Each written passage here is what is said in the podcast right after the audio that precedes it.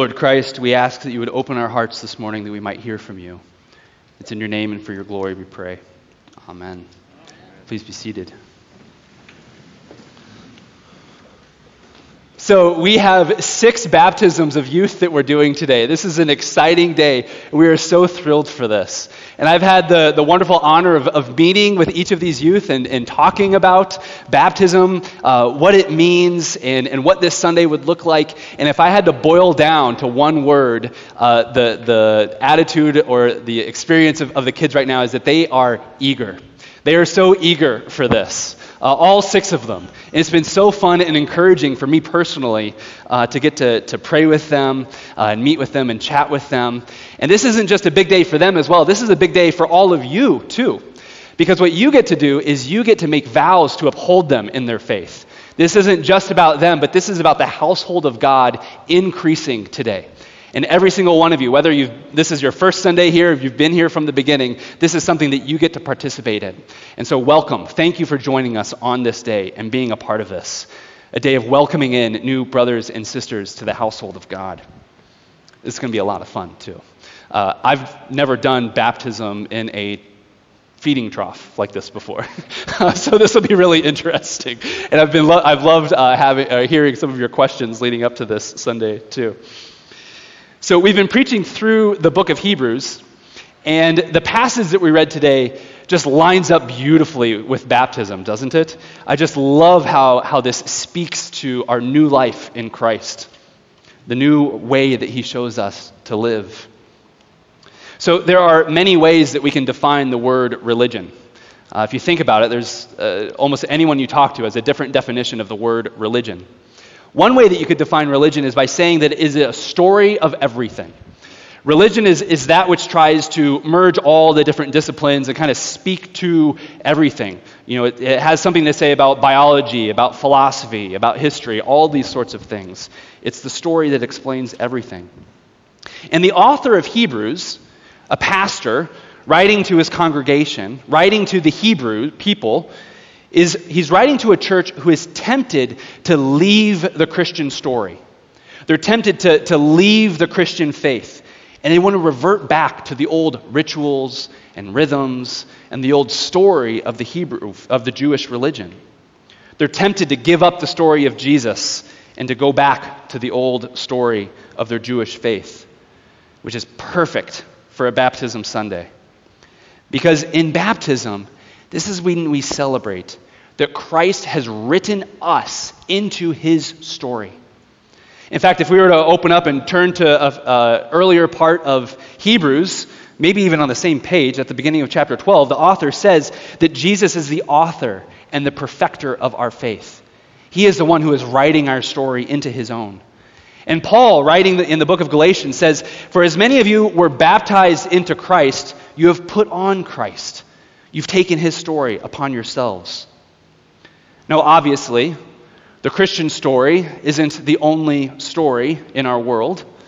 There's lots of stories that compete against it, that have different things to say about why we are here and what it means to have the good life. There's the story of hard work, right? The story that you can earn your approval before God, you can earn your righteousness. There's the story of meaninglessness the story that we're just matter in motion, right? That we're just dust floating in space, therefore, do whatever you want. The story of meaninglessness. And I could go on and on. There's many more stories in our society right now. There's the story of wokeness that kind of appeals to our victimhood. There's a story of superiority that appeals to our victories, right? And we can go on and on and on about the various stories. And if you talk to followers of these stories, you might recognize some little glimmers of meaning here and there, but eventually they all come up empty. Well, baptism places you in a different story. And I wish I could tell you that baptism places you in a story that is always happily ever after, but that's not the case. Jesus says to count the cost. He says this is a big deal. Being a follower of the suffering servant isn't always easy. And it's not always easy because the other stories that are circling around in our world right now are constantly trying to lure you in, trying to pull you away from the Christian story. In fact, those of you, the six of you who are being baptized today, you might notice an increased temptation to do that after your baptism. And so that's what brings us back to Hebrews.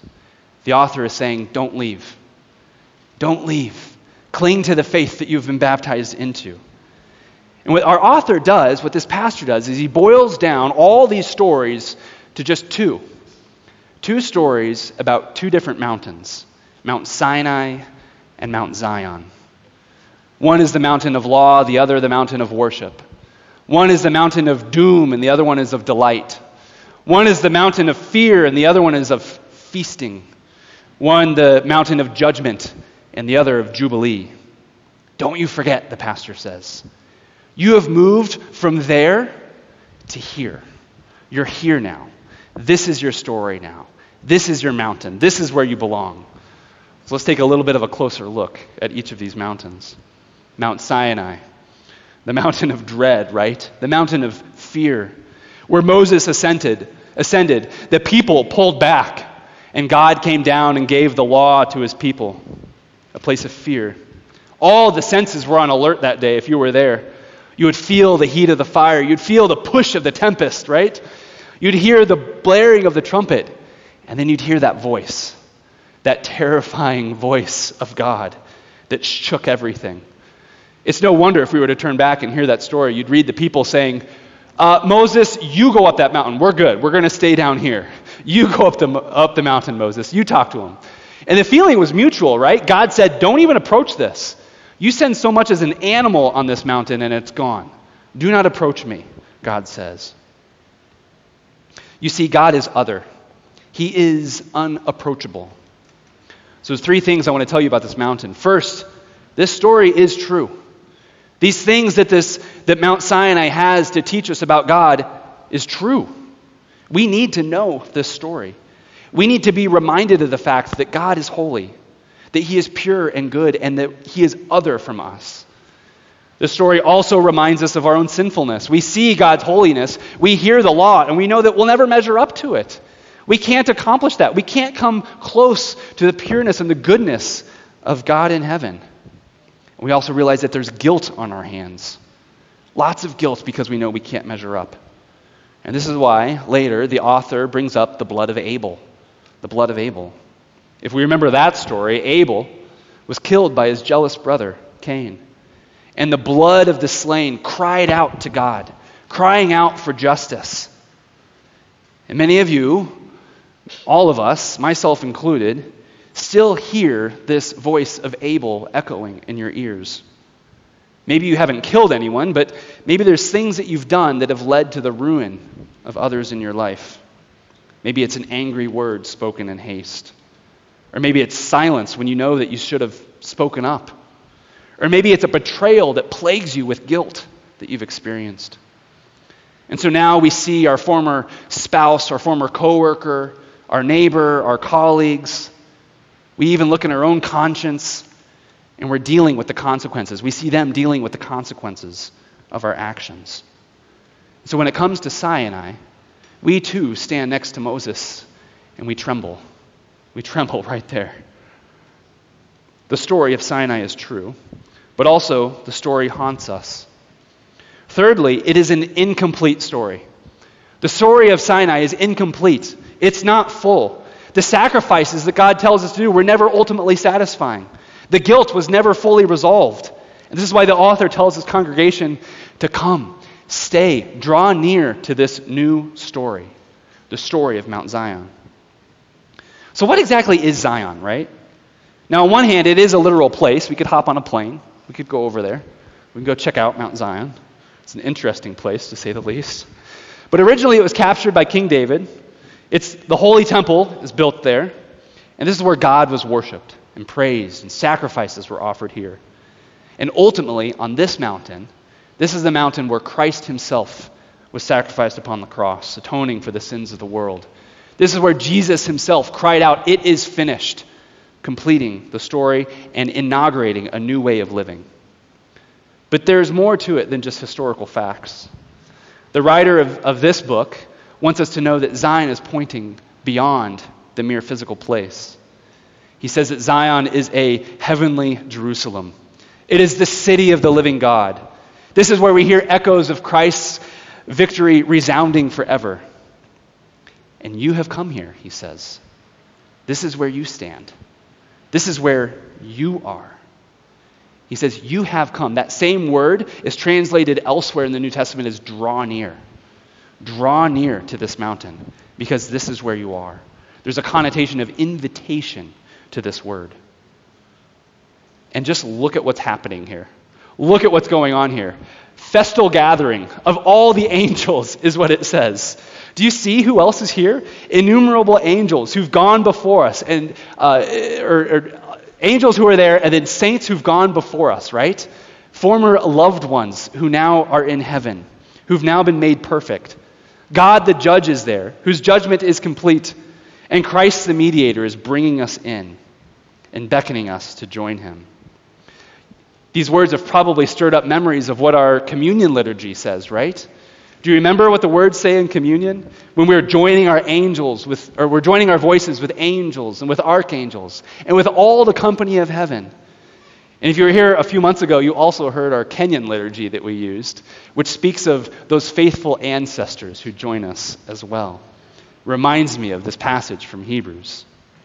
You see, in other words, when we come here, when we come to this table, it's not just us. Heaven and earth meet. We stand among the company of heaven.